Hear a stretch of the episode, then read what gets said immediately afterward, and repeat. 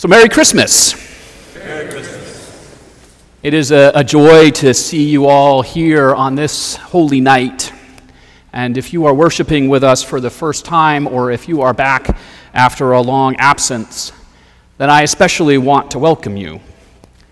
Please know that we feel honored that you've chosen to spend a bit of your Christmas with us.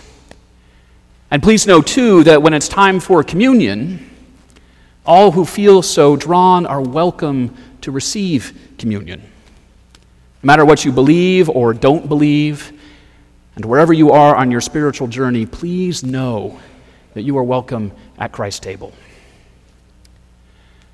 So I'd like to begin this evening with one of those minute mysteries. Do you all remember those minute mysteries? They're these little riddles that are meant to stretch your brain they go something like this A man dressed completely in black is walking down a road. There are no lights on anywhere, and the moon is not out. A car is driving down that very same road without its lights on. How did the car avoid hitting the man? Nobody? I stumped you all?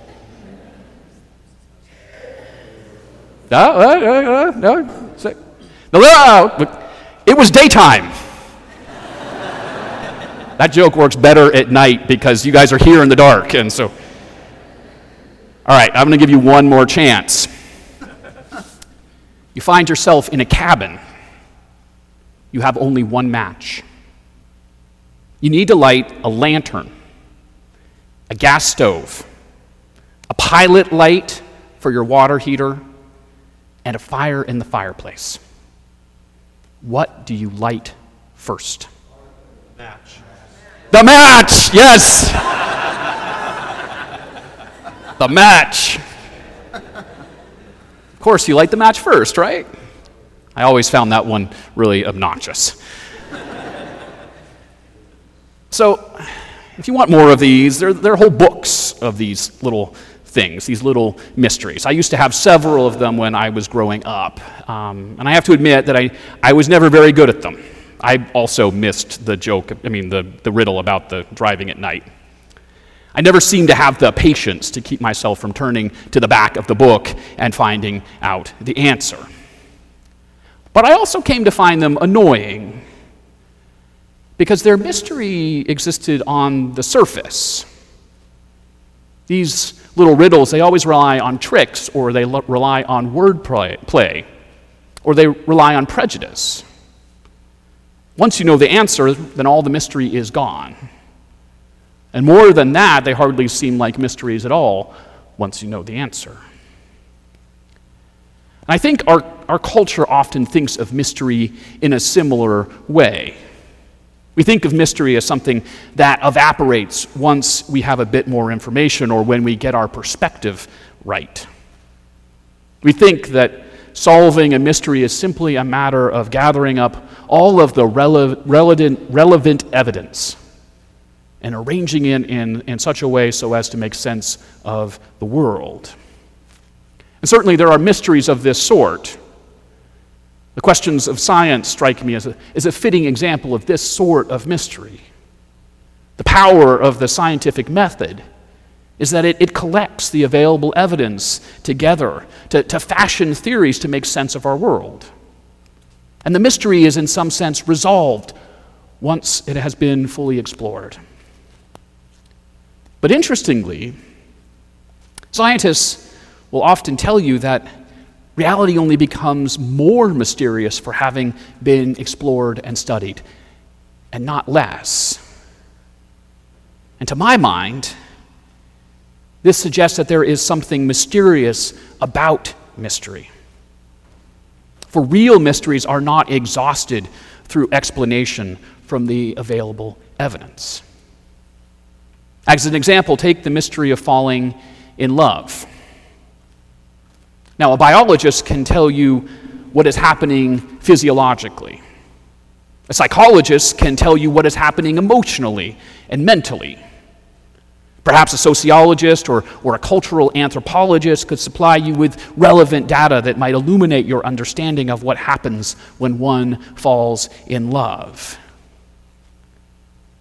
And yet, even if our scientists had perfect knowledge and they had all of the information, there would be some element of the experience, some aspect of the reality of falling in love that could never be summed up by a scientific explanation. In fact, I would go so far as to say I think that, that science, if you left it just up to science, would miss the mark. If you told your best friend that you had fallen in love, and they replied by explaining what was happening to you biologically and psychologically, then you might be justified in trying to find a new best friend. Instead, to get at the mystery of falling in love, then you would be better served by turning to poetry or to music or to art.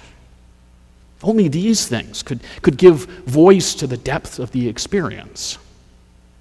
But even these would, would never give complete voice to the mystery of love. They would be like a finger pointing to the moon. The finger might point in the right direction, but it would, it would never be the moon itself.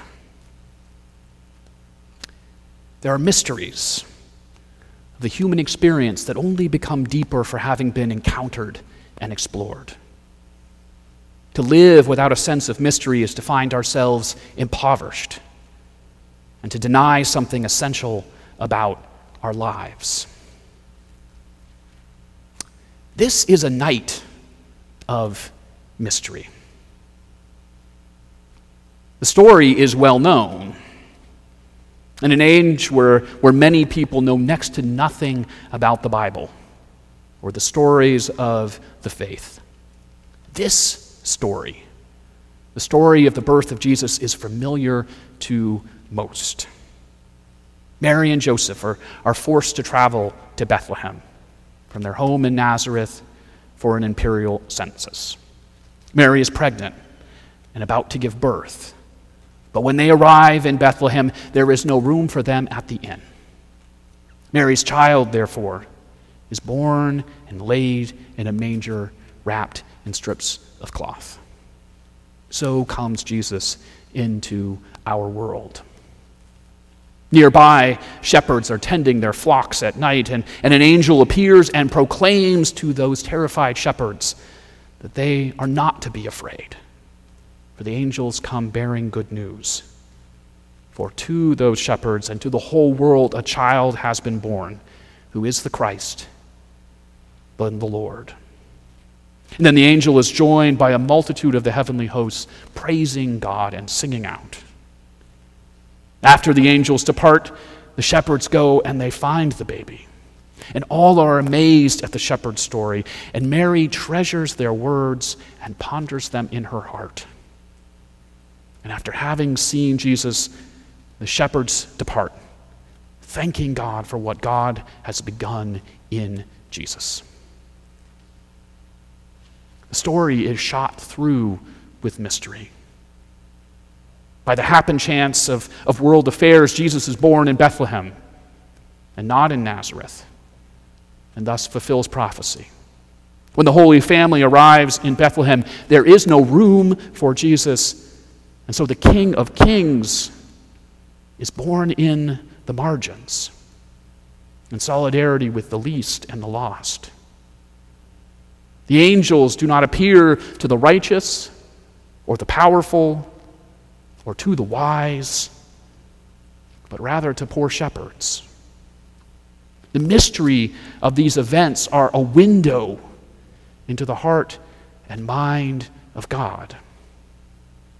For these events speak to the mystery of God, not a generic God, but the God who speaks a word of love to us in a human being and in a human life. In Jesus, God assumes and makes God's own a human story and a human experience. In Jesus, we are given the mystery of God's presence in hiddenness but also in the enfleshment of a full human life. Here, here is the mystery of God's presence in the suffering and brokenness of this world. Here is the mystery of God's solidarity with the poor and the hopeless, the refugee and the exiled. Here and throughout the whole of Jesus' life, we see God's presence amidst the sorrow and misery, loneliness and guilt that so mark our lives. Here, we discover the mystery of, of unexpected grace and the frustration and alienation of our lives. Here is God giving God's very self to us, to you, in simplicity and ordinariness, in the lowliness and powerlessness and vulnerability of a baby. Here is God giving God's self to us in common and everyday event And the common and everyday event of a poor baby being born at the edge of a sprawling empire. Here, we see God turn toward all of those places from which we long to turn away.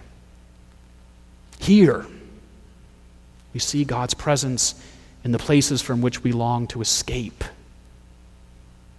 For indeed, Jesus is born and laid in a manger because there is no room for him in the inn. And here, here is the mystery God giving God's self to us again in ancient story, in music and song, in bread and wine, in the faces of one another, and to the people outside and in the people outside these walls. To turn toward those people who are vulnerable, fearful, and insecure, and to seek with them justice and peace is indeed to turn toward God. Tonight, tonight is a night of mystery. Tonight, we are to enter into the mystery of our experience, the mystery of the, of the beauty and the joy and the sorrow of our lives. And as we enter into the mystery of our own lives, we do so in the light of the mystery of God among us, the mystery of God for us, for us, in the gift of the birth of Jesus Christ. We do not need to have it all figured out or nailed down. Tonight, tonight we can revel in the beauty and in the wonder. Tonight, maybe we allow ourselves a bit of faith. Maybe we allow ourselves a bit of hope in the midst of the brokenness of our world. And so the invitation